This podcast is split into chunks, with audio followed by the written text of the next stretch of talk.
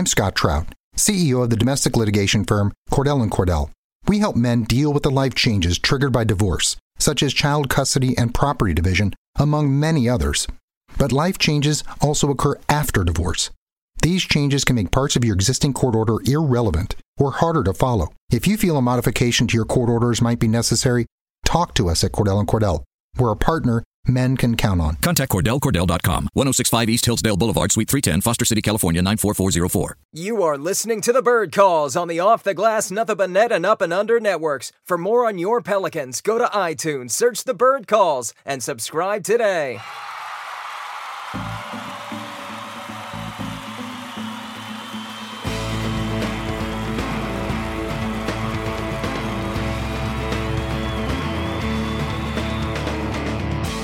What's up, Pels fans? Welcome to another episode of the Bird Calls. And boy, do we have a lot to cover. It's been a wild night. You'll have to excuse me. I'm your host and contributor to the birdwrites.com, Preston Ellis. And today we have our full squad, starting with editor in chief, Mr. Oleh Kosel. Oleh, I'm hopping right into questions with you, sir. This is from Clint White. He says, Have you enjoyed the increase in traffic and sub- subsequent workload and that this saga has brought? How are you feeling with all this increased attention to New Orleans right now?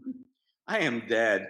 It's it's Friday, of course, so everybody after a hard uh, work week is going to feel. I'm Scott Trout, CEO of the domestic litigation firm Cordell and Cordell. We help men deal with the life changes triggered by divorce, such as child custody and property division, among many others. But life changes also occur after divorce. These changes can make parts of your existing court order irrelevant or harder to follow. If you feel a modification to your court orders might be necessary, talk to us at Cordell and Cordell. We're a partner men can count on. Contact CordellCordell.com. 1065 East Hillsdale Boulevard, Suite 310, Foster City, California, 94404. Like this, but this is I've never felt anything like this. You know, I've been covering this team for I want to say like eight, nine, ten years. Not in earnest with the Bird Writes, but overall. And I swear to God, and, I, and David Grubb and I, we've been we've been joking about how it's just been it's been nauseating to the point where you're just exhausted. You want you want to stop talking about it, but yet here we are. Dell Demps gets fired today, so we, we're not allowed to stop. The, the New Orleans Pelicans are center stage right before the All Star break. Thank you to Anthony Davis, but still, we've got to talk about it. Yeah, and the news cycle just doesn't stop because every day there's something new to talk about in regards to this this circus. And I myself said, I, I know Oleh Kosel was in front of his computer for a long time. I think I stared at my computer screen for over four and a half hours today, uh, all, all, things combined. Uh, next up, another hardworking man, contributor to the Bird Writes and Crescent City Sports. It's E'Twaun Moore's mortal enemy, Mr. David Grubb. What's going on, you give me the, the the meanest title. Everything, every time I get a title, it's always about something that I hate or don't like. David, why you gotta be so negative? I know. I'm well, not I, the grumpy uncle. I tried to give you a oh. positive spin on a question a few weeks ago, and you just it, it totally uh, threw you through a couple. so I, I, need to keep you in your lane and keep you what you're good at. Uh, let's dive All right, right. in. Let's let's get in on this. I'm going to start with Grubb. I don't think we've seen anything quite like what Pelicans fans have been forced to endure this week. After heading to the locker room last night with a shoulder injury, Agent Rich Paul and Anthony Davis left the Smoothie King Center midway through the third quarter in full view of cameras, according to Ramona Shelburne. Owner Mrs. Gayle Benson was livid at the scene. Paul and AD reportedly communicated this information with Demps, but no one bothered to let Alvin Gentry know about it. And he was clearly miffed about it after the game. He said, I want to talk about the guys who won. Grubb, what do you make of this entire scene? It was it was awkward, strange, befuddling. I mean, like Oleh and I were walking together. It's you know, we sit next to each other at every game. And when the first footage came of AD leaving, that was surprising because mm-hmm. we didn't know, you know, why he was leaving. Because typically, when somebody goes to get an MRI, it's the day after they get hurt. It's not the night of. So that was very strange to us. Well, then after the game, when you go downstairs, we're walking towards the locker room, and Mrs. Benson and um, uh, Alvin are having a conversation, and it looks not intense, but there's clearly focus. There neither one of them seems happy. And all of a sudden, when they saw us approaching, then it, they realized people may be listening, and it got abruptly cut off. So then you go through the whole thing with Alvin. You go in a locker room. Jrue Holiday tells you that they didn't know, the players didn't know until right before the buzzer sounded to start the third quarter that Anthony wasn't coming out. So when all of this comes into context, and, and after what played out today, it just shows the the levels to the dysfunction within the, the organization and why this is not just about the Anthony Davis saga. This is just it's about the culmination of nine years that didn't work. And it just to watch it crumble in front of you in this way, to be behind the curtain where no one else is really there except the media and the players and the personnel it just was very strange. It's like witnessing a car wreck um, and its aftermath, but not really being able to understand why these two cars hit in the first place. And here's yeah. another thing it wasn't just dysfunction to us, I thought, David. We walked mm-hmm. down, we, we're going to our usual spots, talk to Alvin right outside the locker room, and Gayle Benson never, and I mean never, is with her troop, and she was there with Greg Bensel I think Dennis yep. was there. All the upper yep. management, and they were talking with Alvin outside of the locker room. Gayle, her thing, if you guys don't know, she always comes in, goes to the locker room, talks to the players, maybe the coach for a few minutes, and she's out. She leaves. She's smiling, all that. They were literally just waiting outside the uh, locker room. And David and I and Kumar, we had to wait to pass by them for at least a few minutes because they were earnest in conversation. This never happens, guys. So we immediately knew that something was up, that something was definitely awry, that nobody expected. Obviously, Anthony Davis left early, that it all had to deal with that that being the center of the topic. And as we are now learning, that's exactly what it was. Oleh, let's keep going with this line of thinking. Um, obviously, this is a convenient time for many reasons to let go general manager Dell Demps. It's the All Star break. It gives the organization some time to collect themselves. Uh, they can send Danny Ferry to the All Star game to possibly recruit uh, a replacement general manager full time. Of course, Danny Ferry was dubbed the interim general manager, and we'll discuss a bit later whether or not he'd be a long term potential candidate. But before we get to all that, Dell Demps is fired the night after all of this transpires. How closely linked do you think this event of Anthony Davis leaving in the third quarter is to Dell Demps being fired now? 100%. There's no doubt in my mind.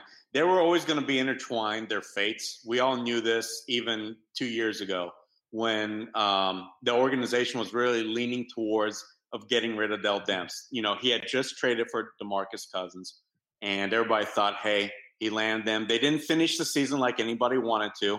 You know, I mean, they missed out on the playoffs weeks before it was a final.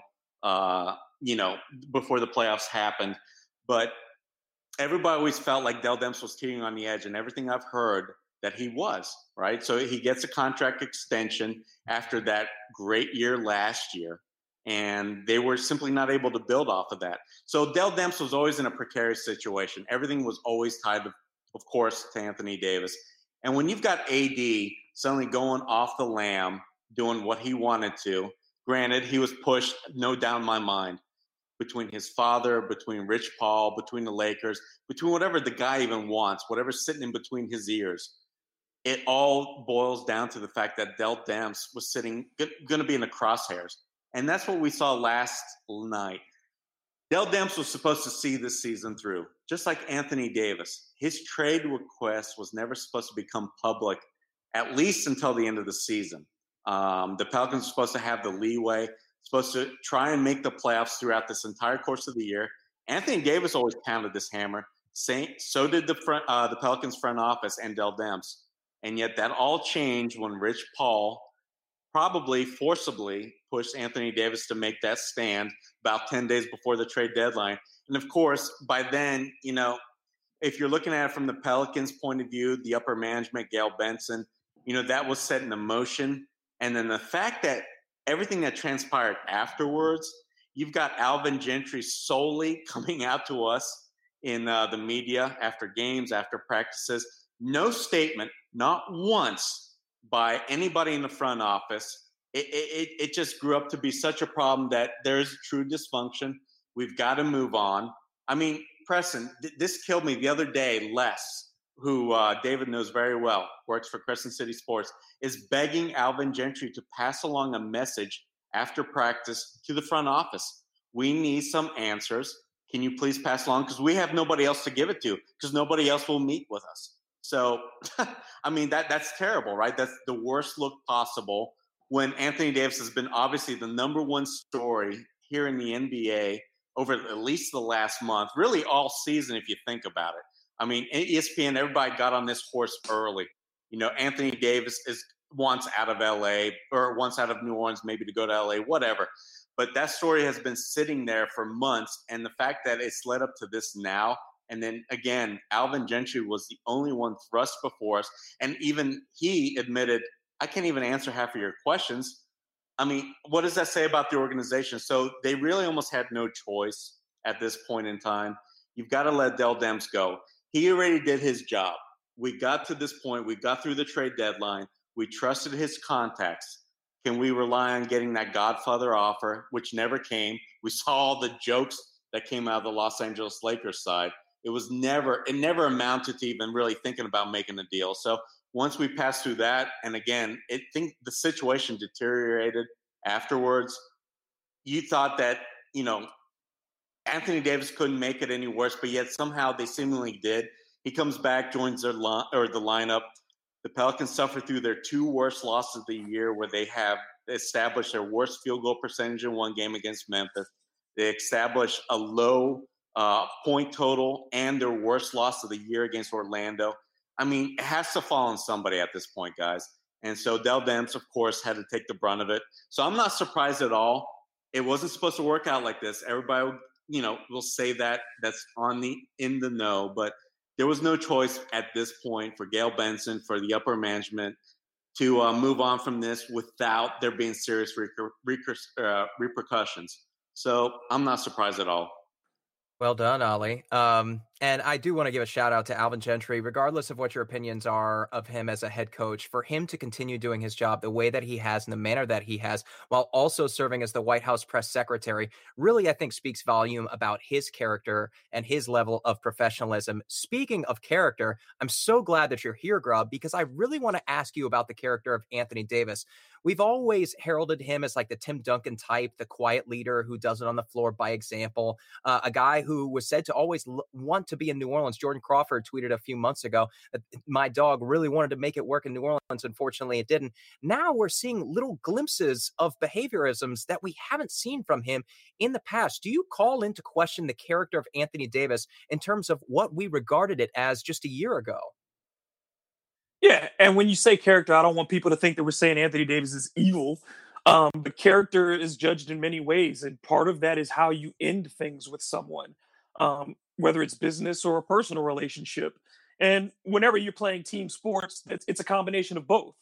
Uh, because you know teams walk around and say we're families and these are my brothers and we go to battle together and then there's also that relationship that you have with the people who pay you um, we all have jobs that pay us and there are certain things that we're expected to do as professionals. And that was the key word that we are um, after uh, when AD finally spoke to the media. He said, I'm a professional and I'm going to handle this professionally. Well, we saw, we saw after that first game when he's back and he scored his 30 points in 20 minutes. And, you know, everybody's like, oh, well, look, he's going to, he's to be great. You started to see the effort get more lackluster. You started to see that just the impact that it was having on the locker room. And then, like Oleh said, those two terrible losses it was just becoming an untenable situation. And then the words that he was saying, I don't regret anything. And then behind the scenes, apologizing to Mrs. Benson, saying that he didn't speak to her for a number of days. All right, Grubb. So you were saying that Anthony Davis didn't talk to Gayle Benson for a number of days before ultimately apologizing. Continue with that line of thought. Yeah. So, I mean, you know, to not speak to Mrs. Benson for days after you make the request, when that is somebody you know the owner is typically somebody you should be going to if this is the kind of decision you're making um, and then having to apologize behind the scenes same thing with after the game last night you don't notify the team and then you send a text message to alvin later to say well i went to go get an mri with my agent that's not how adults handle business if you're going to leave you tell i mean this is the stuff you you tell your children if you're leaving the house make sure you tell someone David. so a grown man yeah. David, this isn't even standard operating procedure for any NBA team regarding the the level status of the player, you know? Yeah. I mean, this is this is so beyond the pale of just how people handle their business. And and no one that I've talked to outside of this situation has said that they've seen something play out this way. So that does it does make you wonder where is he mentally not. I mean, again, he's not a bad person, but he's doing some really stupid things right now. And ultimately, the image he could have left New Orleans, and people again, everybody understood. The organization messed up. You got to go spread your wings, fly somewhere else, buy a little bird by. But you know, there's a way you leave, and now the feeling that he had, the feeling that the fans are going to have towards him, that the city is going to have towards him, they're going to respect his talent. But it's a lot like the way Barry Bonds left Pittsburgh. They're always going to respect your talent, but they will never look at you the same. That that they will never, you will not be part of the family anymore. You were a visitor, and and, and instead of uh, part of the family. And I think that that's a shame because this could have been an amicable separation, and it turns into a really bad and messy one. Something that Grubb mentioned that I want to follow up with you, Oleh. Uh, basically, just that three months ago, if if the Anthony Davis era were to come to an end, we would blame a good portion of it on Dell Demps. Where we are now, Oleh, how much culpability do you think is shared between both Dell Demps and Anthony Davis that this era didn't didn't become more fruitful for the Pelicans organization? Preston, I want you to answer this because you wrote a beautiful article that I read and I hope you edit it. But please, you answer this because you're you're absolutely on point. Um, I I uh, I wrote about two thousand words on this today, uh, so it's going to be difficult to channel all of it. I think I could have gone for about five thousand. But I, I think just based on the performance this season alone, uh, Dell Demps obviously had his share of misses, and all of us can point to them. Solomon Hill, Omer Asik, all of his first round picks turned into some version of Quincy Pondexter. Um, as well as Nikola Mirotic, Omer Asik. Uh, it's all in the paper somewhere where I have it all written down. basically, yeah, he he took a risk. He went with young veterans instead of building a young core of cost controlled players, and it ultimately didn't work out. You can blame injuries to that. Uh, you can blame the fact that and you can blame this on the the small market disadvantages that they were only able to sign free agents like Tyreke Evans, like E'Twaun Moore, like Rajon Rondo on a one year, three point three million dollar uh, minimum deal or or veteran minimum deal. But the point is, Dell Demps finally got to a place in 2016 and 17 where he finally did get a big fish with DeMarcus Cousins. It didn't end up working out. However, he pivoted and he got Nikola Mirotic. All of a sudden, the Pelicans go 21 and 11, a 4 0 sweep. They should have taken two games off Golden State, which is what no other team in the Western Conference could have said last year, in my belief, other than the Houston Rockets. You can argue to death Utah Jazz and the Oklahoma City Thunder last night, but the uh, last year. But the point is, the Pelicans were playing tremendous ball and come into this season. And of course, they swung and missed with Rajon Rondo and DeMarcus Cousins. And I was very critical of Dell Demps for that. He didn't call either of them reportedly on the opening day of free agency. However, he got Elfrid Payton. Uh, you know, he he finds Kenrich Williams. He gets Julius Randle. The team suffers a lot of injuries, but we get to January at pretty much the exact same position they were a year ago. And for some reason, throughout the course of this season, a top 10 defense that closed the season last year alongside first team all defender Jrue Holiday is suddenly 27th in the NBA through January. How does this come to pass? Obviously, Tim Frazier is playing heavier minutes, but I want all of you to argue does Rajon Rondo make this team that much better defensively than Tim Frazier does? And that's another uh, debate that we can have for another time. Uh, obviously, he was the quarterback of the team. The point is, this was Dell Demps' last shot. This was his last ride off into the sunset, his last opportunity. He was already a bit handcuffed, and that the front office probably told him that he was going to be restricted in terms of what uh, parts of the future he was able to mortgage. But one thing that he needed just for the opportunity to make it work was 100% buy in from Anthony Davis mm-hmm. to be that leader that he said he was going to be this last August, to be the number one player in the league, to lead his legacy in New Orleans with all of his effort. And I don't think he gave anywhere close to that this season. Of course, he got the. No, no. I, I, yeah, uh, offensively, of course, he's contributing the numbers, but just the other night, and I'm specifically talking about against the Orlando Magic, and it's something that I pointed out on Twitter. He was just setting up his tent in the paint, was not attacking the perimeter on the defensive end at all, gave Jonathan Isaac four or five open looks in the first quarter, failing to challenge him on any of these instances. And this isn't this isn't a, a, solo event. This isn't the first time that we've seen this from the Pelicans this season. Remember the Los Angeles Clippers scoring 77 points. A lot of that goes to Anthony Davis. Why do you think that all these teams are such mm-hmm. fantastic three point shooting teams? And it mm-hmm. doesn't just go to Anthony Davis, but obviously the Pelicans needed a leader. They needed him to step up, and he has to share some culpability up for this with Dell Demps. Please go ahead and add on, Oleh. I'm I'm talking myself in circles. No, you're absolutely right, and you've got to take it a step further Honestly, mm-hmm. David and I attend almost just about every game, and we talk after every game. And it was no doubt with both the matchups against the Miami uh, Heat, both here and mm-hmm. away, Washington Wizards, uh, the New York Knicks. There were so many games that the Pelicans could have won, but they didn't because their superstar did not show up. We were lambasted publicly, and there was a lot mm-hmm. more than me because I didn't put myself on the ledge. But I completely agree with the fact that Anthony Davis wasn't Anthony Davis. Yet nobody wanted to talk about that. That was at the height of when Rachel Nichols was saying Anthony Davis needs more help. Hey, Preston, you're grandstanding because Rachel Nichols is not always always right, but he doesn't have enough help. Look at the previous history. Look at what's going on this year. Yet when he dissected it, offense was never the problem. It was always defense. And guess what? Anthony Davis was to be the guy that defends the rim. He's the last line of defense. Jrue Holiday, bless his heart, can do all he can, but he's, you know, most of his dedication goes towards a guy on the perimeter that he's locked in on, whether it's a Paul George, James Harden. He's always tied to the best offensive player that the Pelicans face this year, but he doesn't provide that last line of defense that every good defense needs. That was Anthony Davis's role, and he did not come through. And the numbers supported it. When I looked, and this was a couple weeks ago, but AD was not the same both in hustle numbers and the defender at the rim since really the start of the December. So he not mm-hmm. only does that indicate to me he checked out, it just indicates that everything fell apart well before anybody was willing to start placing some blame where they should have.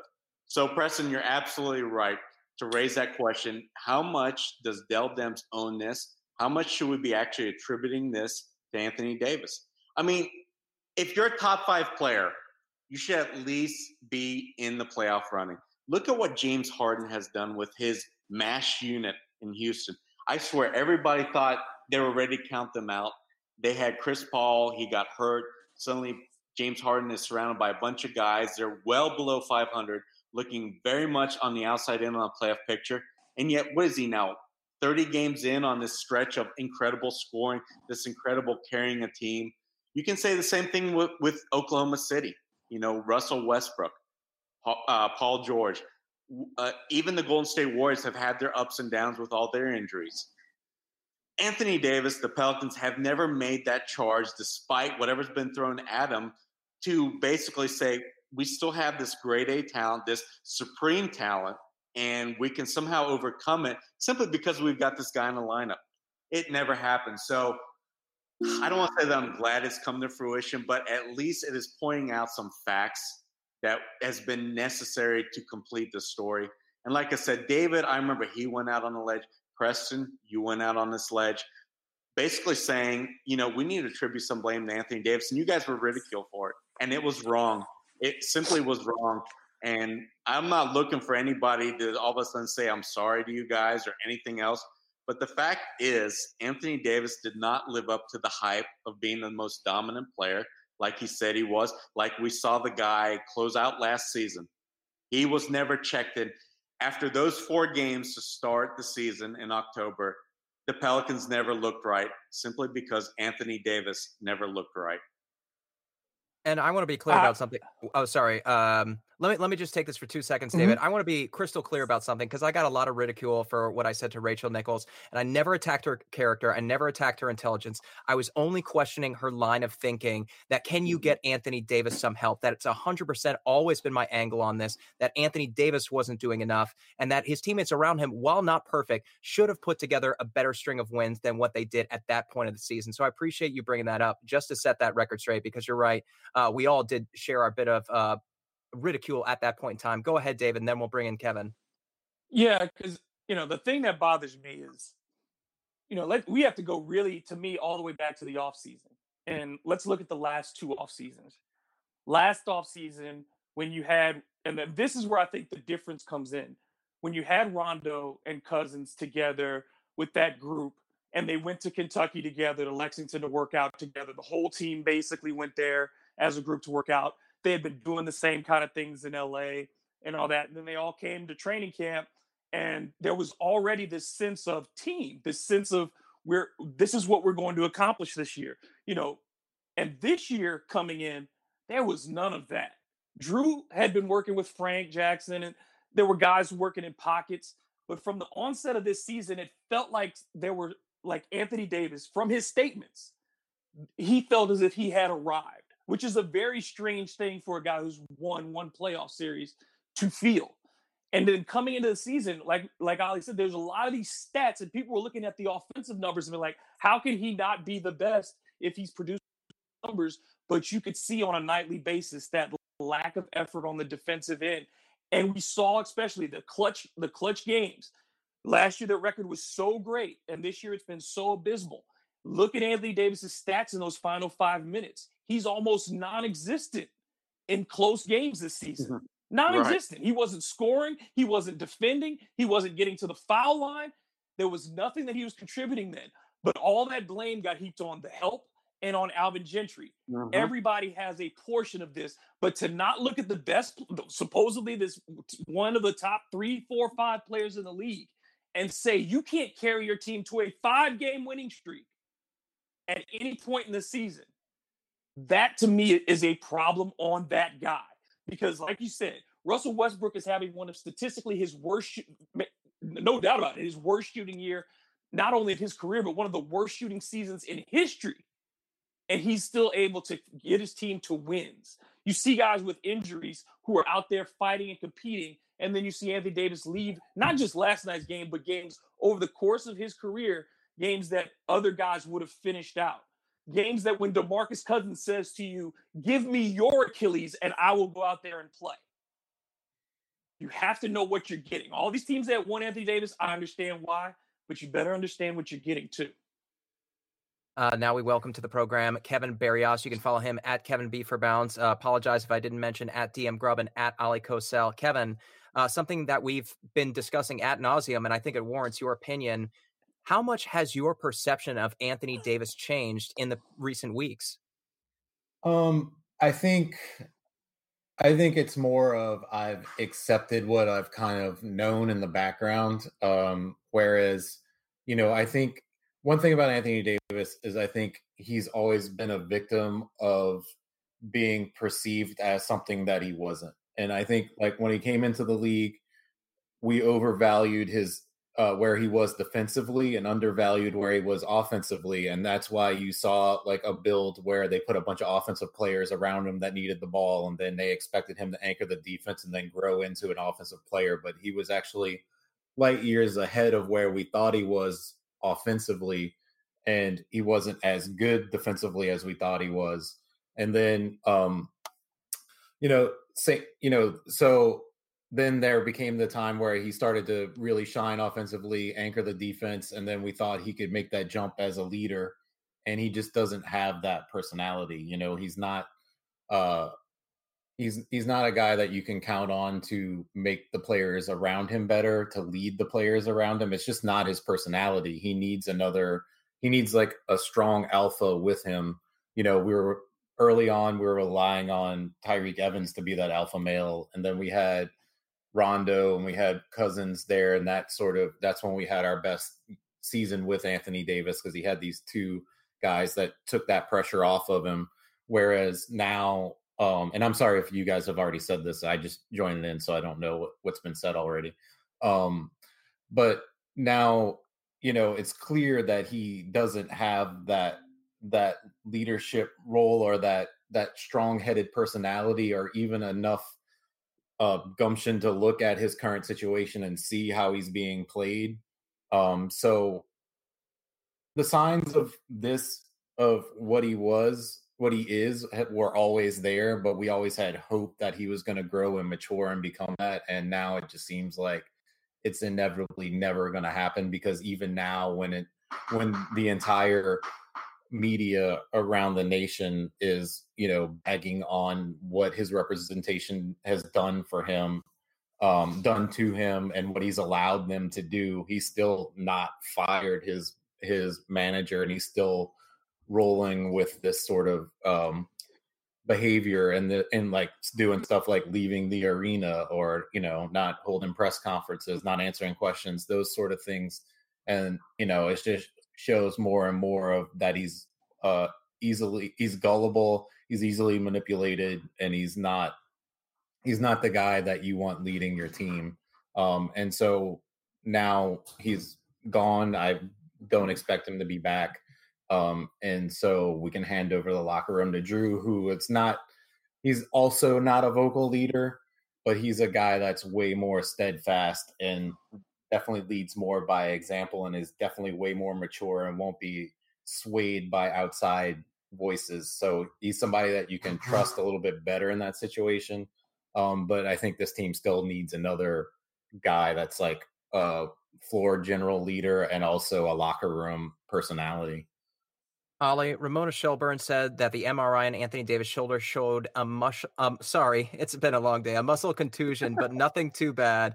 He's gonna head to Charlotte. He's gonna get treatment over the next few days and see how he feels before deciding whether he can play on Sunday. Oleh, after everything that's happened, do you think Anthony Davis can stomach going in front of national reporters and answering all of these hard questions before a celebrity pickup game? I honestly don't care when you say that it's nothing too bad, those were her words. That came straight from Rich Paul. And I don't care what anybody says, that came from Anthony Davis's camp. Nothing too bad. And he left the arena early in the third quarter of a team that he still wants to finish out the season with, with a team that he supposedly has still a bunch of friends with, that he still has a commitment to. I really don't care, Preston. I mean, he he made it known.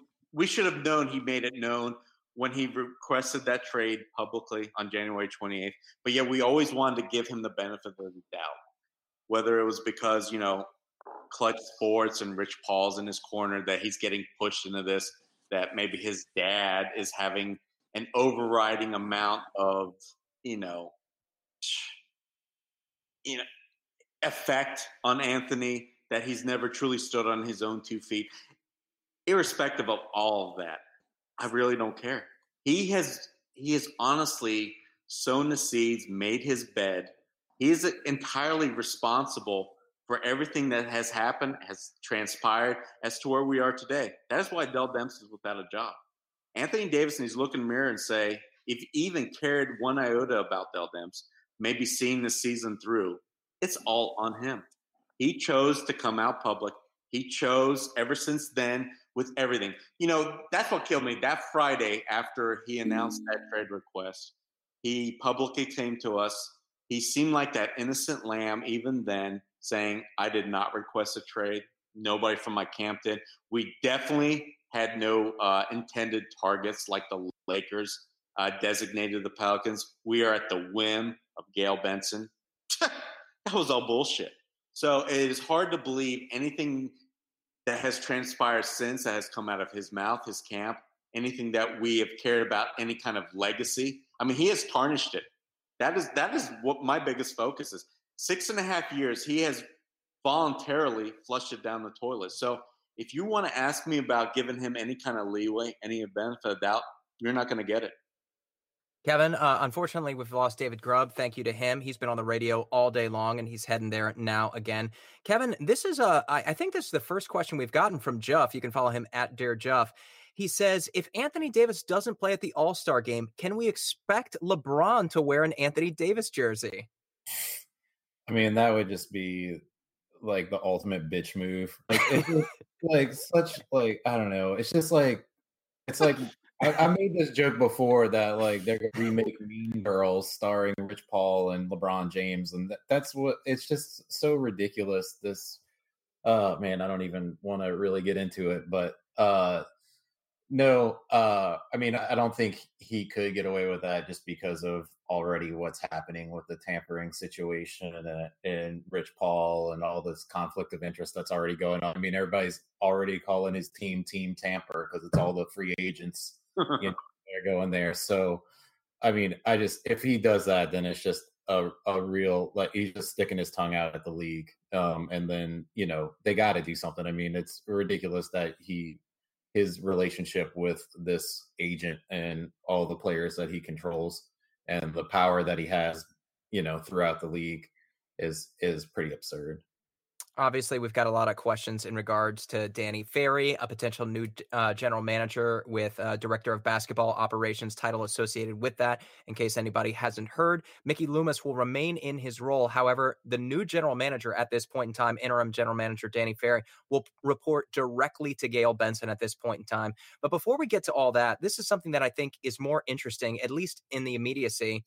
Nola Flint, Oleh asked, has anyone gotten a read on Jrue during all of this? Is he still all in on the team going forward? Yes, he is. Since day one, when Anthony Davis made that request, AD didn't appear before us. It was Alvin, followed by Jrue Holiday. And Jrue basically, you know, he was kind of speaking off the cuff, but you could tell it all came from the heart as to where he's not going to throw AD under the bus, but he was going to say, we're going to continue on with this there's really nothing that's changed. So he took on this whole entirely new leadership role that he didn't really need to if he wasn't sold on the future. If this was a guy that wanted to go ahead and leave the Pelicans soon after AD's going to leave town. Everything I've seen from Jrue, his camp, says otherwise. This guy has an amount of pride that if you haven't learned by now from watching him play game to game, possession to possession, you're not going to get it. But yet I'm going to tell you about it. This guy's relentless. He is not going to give up. I don't care what you throw in front of him. He's had to deal with a wife that was facing a life or death situation, a daughter that probably might have not should have been born, um, a career that should have maybe ended with you know a leg, couple leg surgeries that went awry, a plate that didn't react well. You know what was that? A, a metal stem rod, whatever you want to call it it didn't react well, so they had to remove it. So that cost him another year. He's had nothing but setbacks. And yet, for this guy to constantly always be positive, to react to this situation with nothing but the utmost of, hey, we're going to be fine. And it's not that he said, we're, I'm going to make sure that we do it. It's just he's always had that aura of where we're, you know, things were going to be fine. That he was going to be able to lead through whether it's his play, his inspiration, which is what he does. He's not that guy that's going to be the type A personality to yell at you like to say at Kobe Bryant, LeBron James, who, let's face it, likes to throw people under the bus. He's not that type. He's just going to lead by example. And so you either do it, follow in his shoes, or you don't. So Jrue did that from day one. He picked up when Anthony Davis refused to come out and talk to the media. When we had asked him after we saw him working out in the weight room, and he simply refused. Jrue took it upon himself. I'm going to answer all these hard questions. He did, and he's done it ever since. He's always kept his head high. You know, these guys went on a great tear. That that that's been my favorite thing. Jrue. So he he took this this this leadership role, and the Pelicans played great without Anthony Davis. We faced so many playoff contenders during a stretch where it would have been very easily just to fold, lose by 20 points per game, in every one of those matchups, but they didn't. We were down fighting within the last five, three minutes in every game. We beat Houston. We should have maybe had one or two more, but we didn't. But yet they were there. They never quit. And then Anthony Davis comes back, and if all falls to shit, but AD or excuse me, Jrue never changed his tone, and to this day he hasn't. And from what I've heard, he's committed. He's committed to see this through. Uh, granted, of course, he's got a longer contract than AD does with the organization, but if you truly know what type of person uh, Jrue Holiday is, it would never have been his speed, anyways, to ask out now. You know, when the tough gets going, he doesn't leave. So I'm I'm grateful to see him do this. I'm grateful to see that he is giving these young guys a chance because Kenrich, Jahlil, everybody in every locker room media session that we've had after every game has pointed to Jrue as being that guy that he's been leading by, you know, example, you name it, some words. Even though he's not the most outspoken guy, like we all know, he's been he's been the soul, he's been the heart.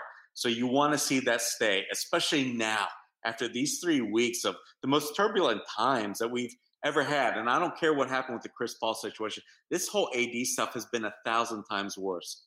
So I, have got nothing but pride when I talk about Jrue Holiday, nothing but I just want to see this guy stay here, and I want us to give every reason for him to stay.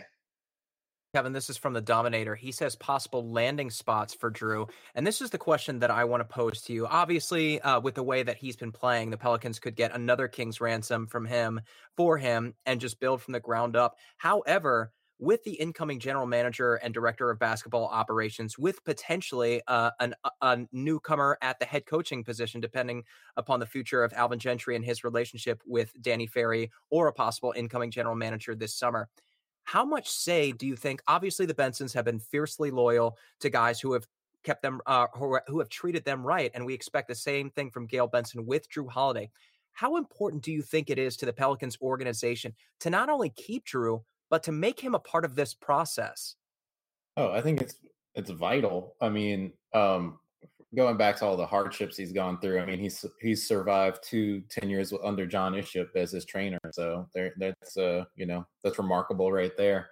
Um, but he also, uh, and I would say instead of being the heart of the team, he's the gizzard. You know, he's the one that grinds it out and takes all the dirt and uh, and processes it. Um, but yeah, I mean, you look at we started to see signs of this this off season where he takes a guy like Frank Jackson under his wing and brings him out to LA and works out with his personal trainer. Then they hire his trainer to be a part of the of the staff here, and you know his personality, his family, all of these things are things that are super marketable here, and I think it's a time to be excited uh, for him because you know Jrue Holiday was an all star at some point, at one point in his career, and he's borderline all star now. I mean, I think he played well enough to be in an all star game this year. I understand why he's yeah, not. he's a better player now than he was back then, right? Right. Yeah, he's definitely better.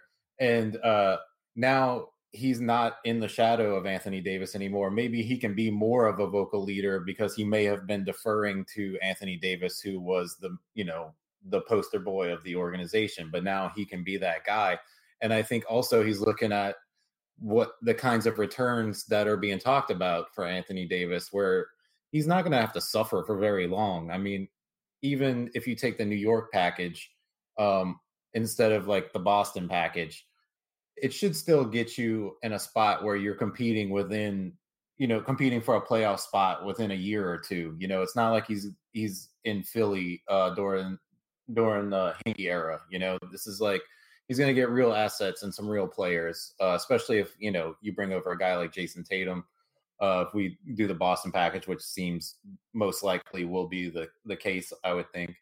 Um, but you know, you surround Jrue with a, the first wing he's ever played with, but also you look at um, is how it how he has mentored these young guys, and that's something to be very proud of, and that's something that the organization should build upon. And I think I said this last uh, podcast about how you know, if you're you have guys like Kenrich, you have guys like uh, Frank Jackson who look up to him and want to follow in his footsteps, and and he's unlike a lot of players in the league in the sense that he's so devoted to defense. And if you get guys like Jayson Tatum and Al Horford on this team and Marcus Smart, then you have a bunch of guys that are also engaged in playing defense and value it. And then you're training all these young guys that come in on the importance of defense and you're you have something that no other team really has because we know the state of the NBA right now. Defense is not looked as highly upon as offense.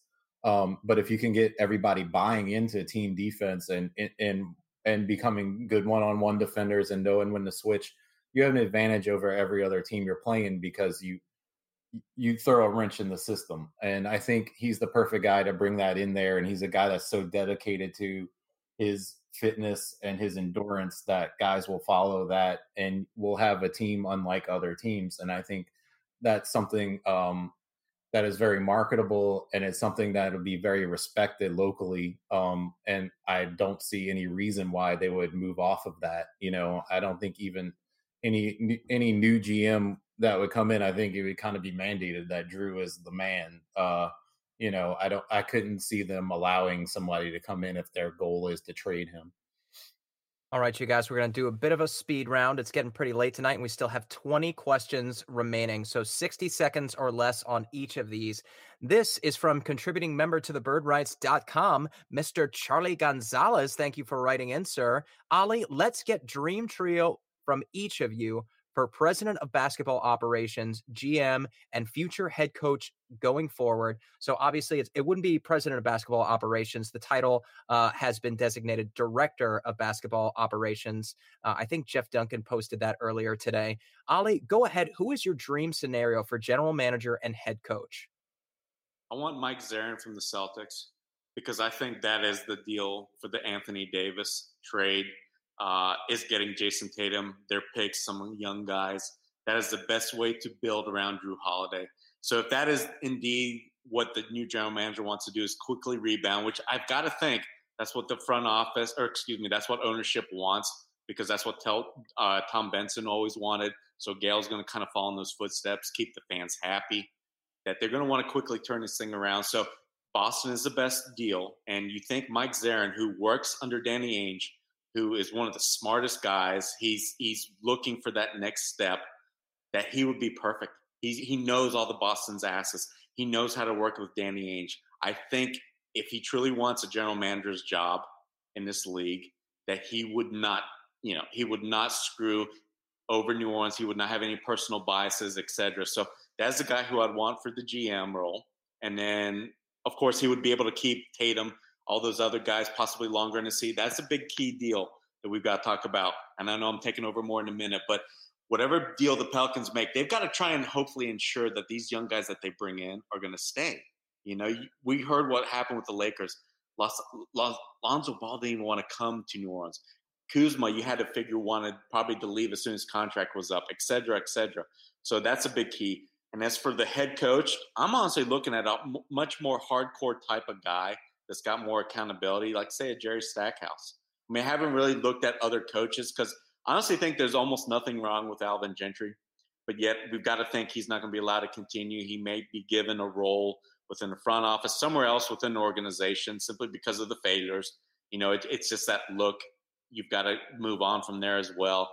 But let's let's give it a shot with see somebody a little bit tougher, a little bit harder because this organization, you let a guy like Anthony Davis come in, he he was a little bit soft, and the team kind of seemed to follow suit. So get somebody harder at the top, not Monty Williams, but somebody who's more attuned to the players to today's NBA. Jerry Stackhouse seems like a good guy.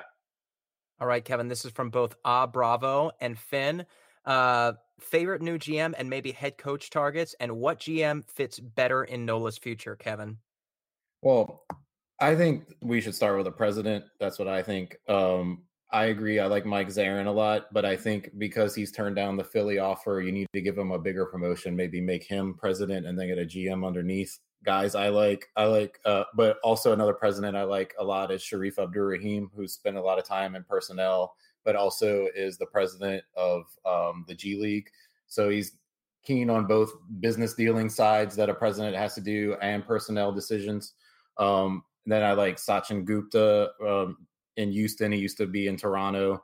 Um, he's a real analytics guy. And then coaches, I like Stackhouse and I like Becky Hammon. I, I like, I mean, Becky Hammon, I like her a lot. I think with Jrue Holiday as the face of this organization, uh, having the first female yeah, coach yeah.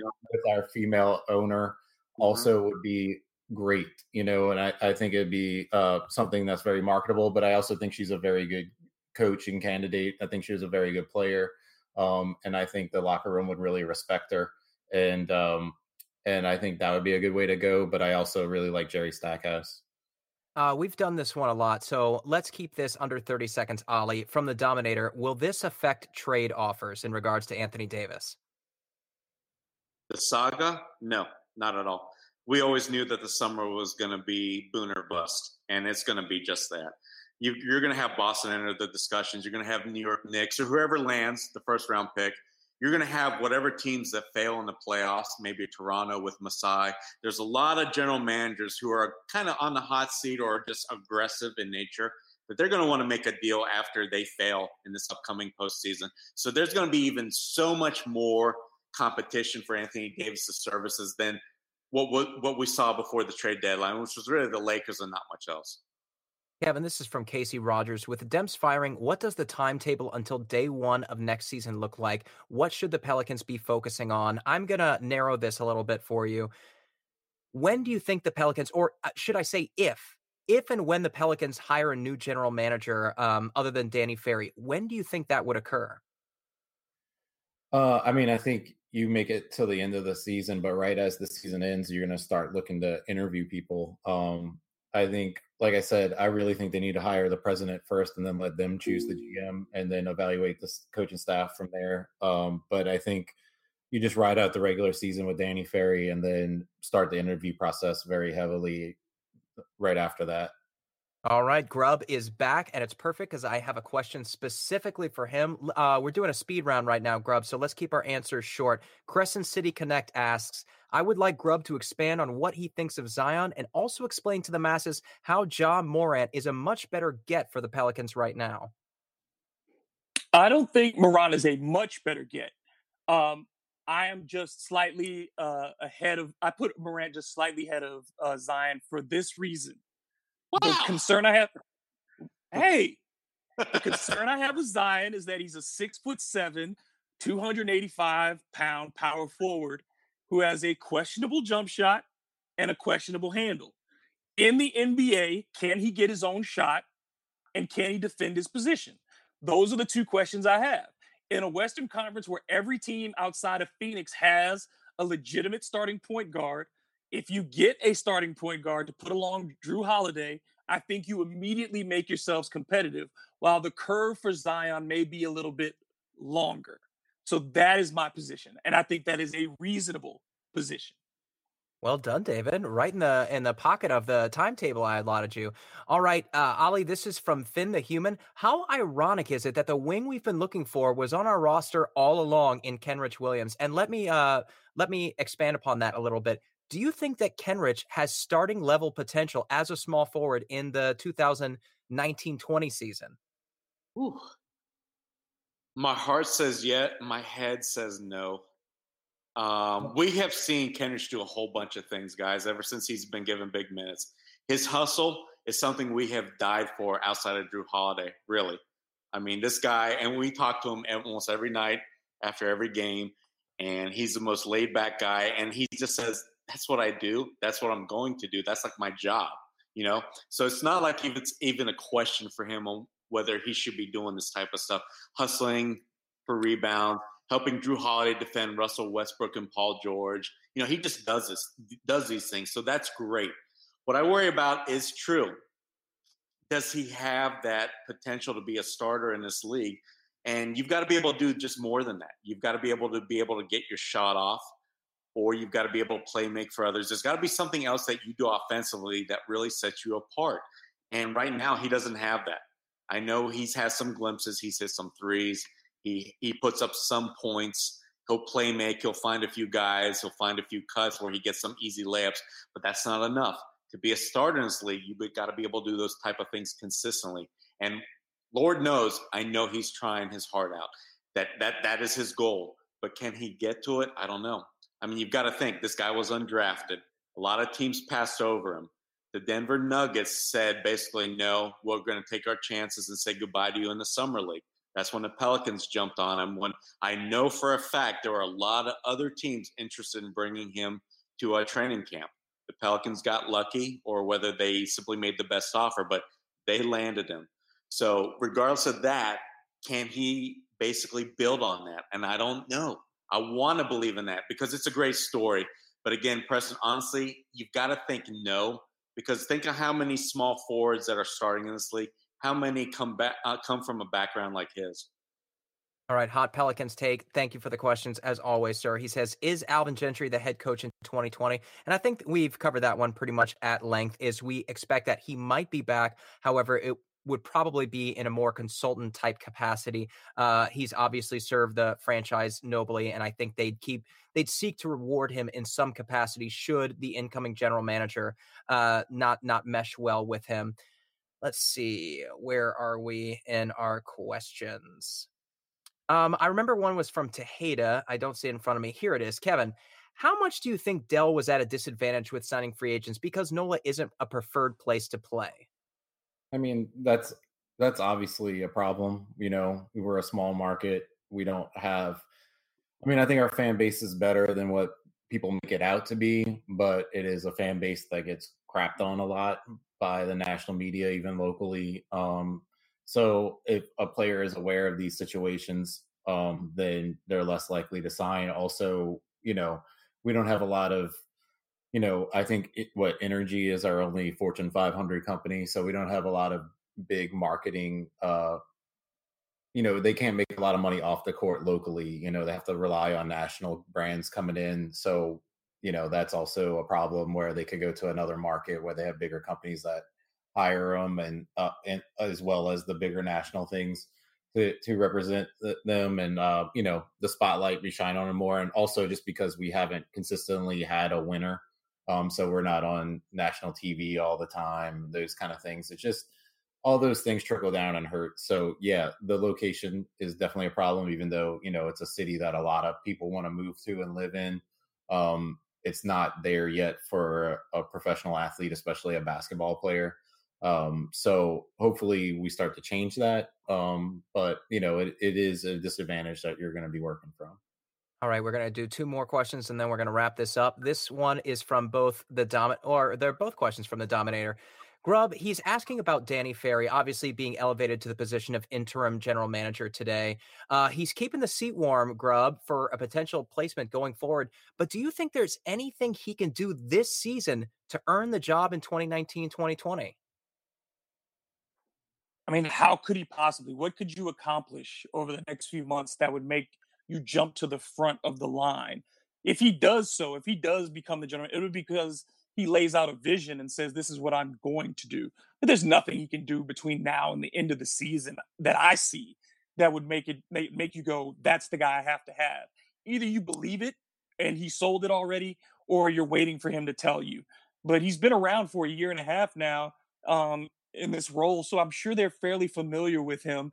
Um, so if they are going to choose him, I don't think convincing.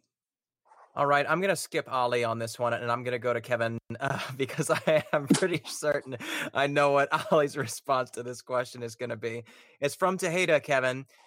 Seven long seasons, uh, one playoff victory, uh, three appearances if you count the two last season. Anthony Davis is all but gone. Will you miss him? Um, you know, the sad thing is, is I don't think I will. Um, you know, I was never really a big Chris Paul fan. I don't, I don't like the way he. I, I don't get me wrong. I'm not knocking him. Like I think he's an incredible player, but I just don't like the little cheap little stuff that he does, like the stop short, let the guy run and back him. And I think he's just kind of an asshole. And I don't really like enjoy watching him play. I think he's great. I think he's great to be on the Houston Rockets because that's a team of players that I just can't stand. So like it's it's perfect for me that he's there.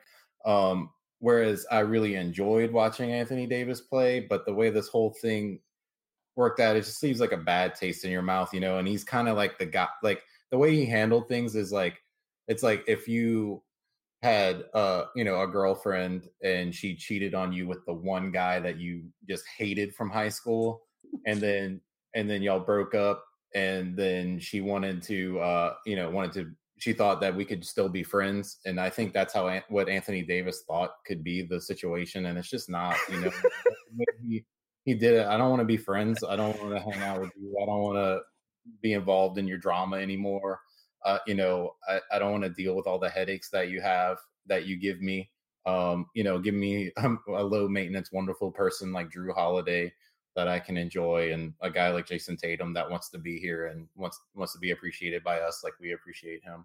Um, so I, I don't think I'm gonna miss him. Um, I mean, you know, we'll see if we go into total despair. Maybe I'll think fondly. But again, like, what have we done with him? You know, that's what I've been saying. Is like we've had. It's like, do you want a team that has uh, this top five player that chronically underachieved and was frustrating because of the expectation that you should be better than you are, especially when he was surrounded with pretty solid talent. Um, you just it, it's just frustrating. Or would you rather ha- have a team like we have right now, where you're watching guys like Kenrich Williams and Frank Jackson uh, play hard and Jahlil Okafor play hard? You might not win, but we weren't really winning consistently before uh, but at least the the product is enjoyable. You're not like frustrating as frustrated because that expectation isn't there, and because that top five level player couldn't bring you to where you needed to be. Um, so no, I don't think I'm going to miss them.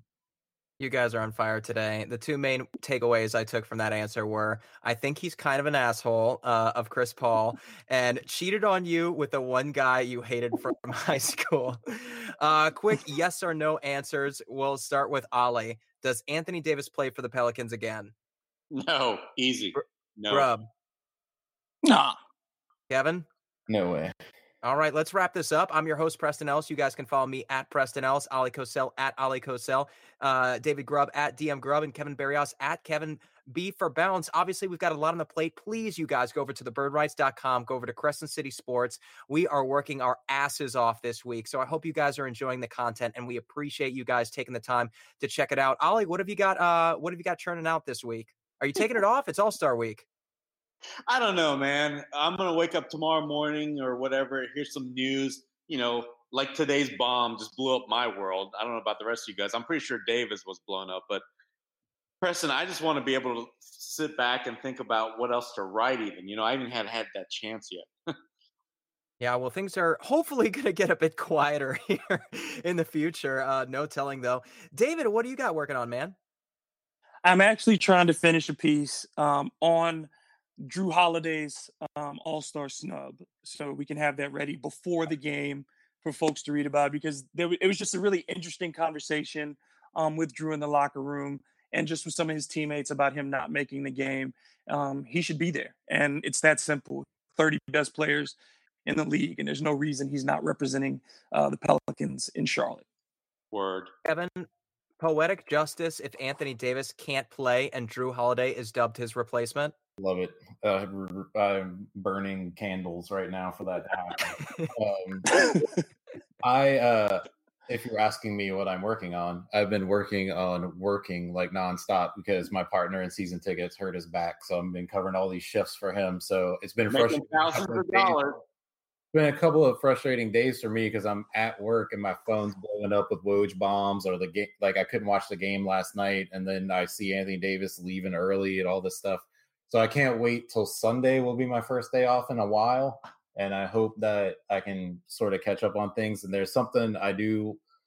I want to write uh, a case for Shareef Abdur-Rahim being uh, president of basketball operations. So I'm going to try to get on that because uh, I'm really interested in his prospect in that position.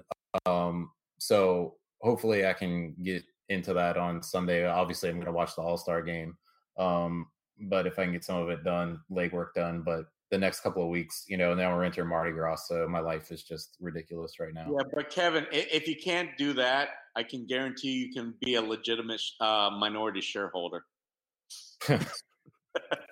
All right, that's enough. Uh, thank you guys so much for hanging here with us. If you do enjoy what, what you're hearing, please, once again, do us a favor, retweet this, like it, tell your friends about it, share it anywhere you can, rate us on iTunes. We appreciate all your help. In closing, Oleh, is there anything you'd like to tell our listeners? I want to say honestly to the legitimate Pelicans fans, thank you. Thank you for sticking through this. Thank you for seeing through the bullshit. And there's a ton of you guys on Twitter that interact with me, that I follow, that you guys follow me. And then we just know what's the truth and what's not. And then through all this, thick or thin, that we have almost, you know, seen eye to eye. And so thank you for all that because this that's what this fan base needs. You need to have just just some kind of semblance of, of a legitimate uh, base and that's what I, I see. I feel like we see. So th- th- there's good hope that you know what we're going to survive all this, and then we're going to be back better than ever. Who would have thought all we needed was Anthony Davis as an enemy to unite all of our platforms? I don't know if you guys said this yet, but also I want to pour one out for our relationship with Anita Demps because yeah. she's been great through all of this, and she's uh, really smart and funny, and she's always been a pleasure to communicate with. So I'm going to miss that. And, you know, she posted today something about her. I forgot the exact wording of it, but like now the Twitter was unleashed. Unleashed. So I, I, I enabled notifications for anytime she tweets because I can't wait see what comes next. All right, Grubb, parting shots. I wish I had some way to summarize what this has all been like. I mean, you know, this is in the in the grand scheme of things, this is just sports, but this is also our work and our passion. um, and it's been exhausting in a great way, um, and also in a frustrating way um, because of what you deal with. But yeah, this is you know I, I think this has been uh, exciting for all of us because I have not interacted with more with more Pelican fan. I have interacted with more Pelicans fans over this past couple of weeks than I had in the entire years that I've been covering this team, and it's just gotten better. Even with all the noise from people from the rest of the country who don't understand what's going on here and with this team and this city, um, it's just been an outstanding and, and just really reaffirming um, sense of just community uh, behind this team. So that's a great thing going forward. Like Oleh said, to, to that there is some hope and that, that you feel like they could do it right this time. Hopefully, we're just you know not walking back into an abusive relationship. But um, I'm optimistic and and I'm just thankful for everybody who supported what we've been doing. All right, thank you guys for listening. Let's go, Pels. Thank you for listening to the Bird Calls on the Off the Glass, Nothing But Net, and Up and Under podcast networks. If you like what you're hearing, please take a moment to rate us on iTunes, retweet, share with your friends, and most importantly, subscribe today.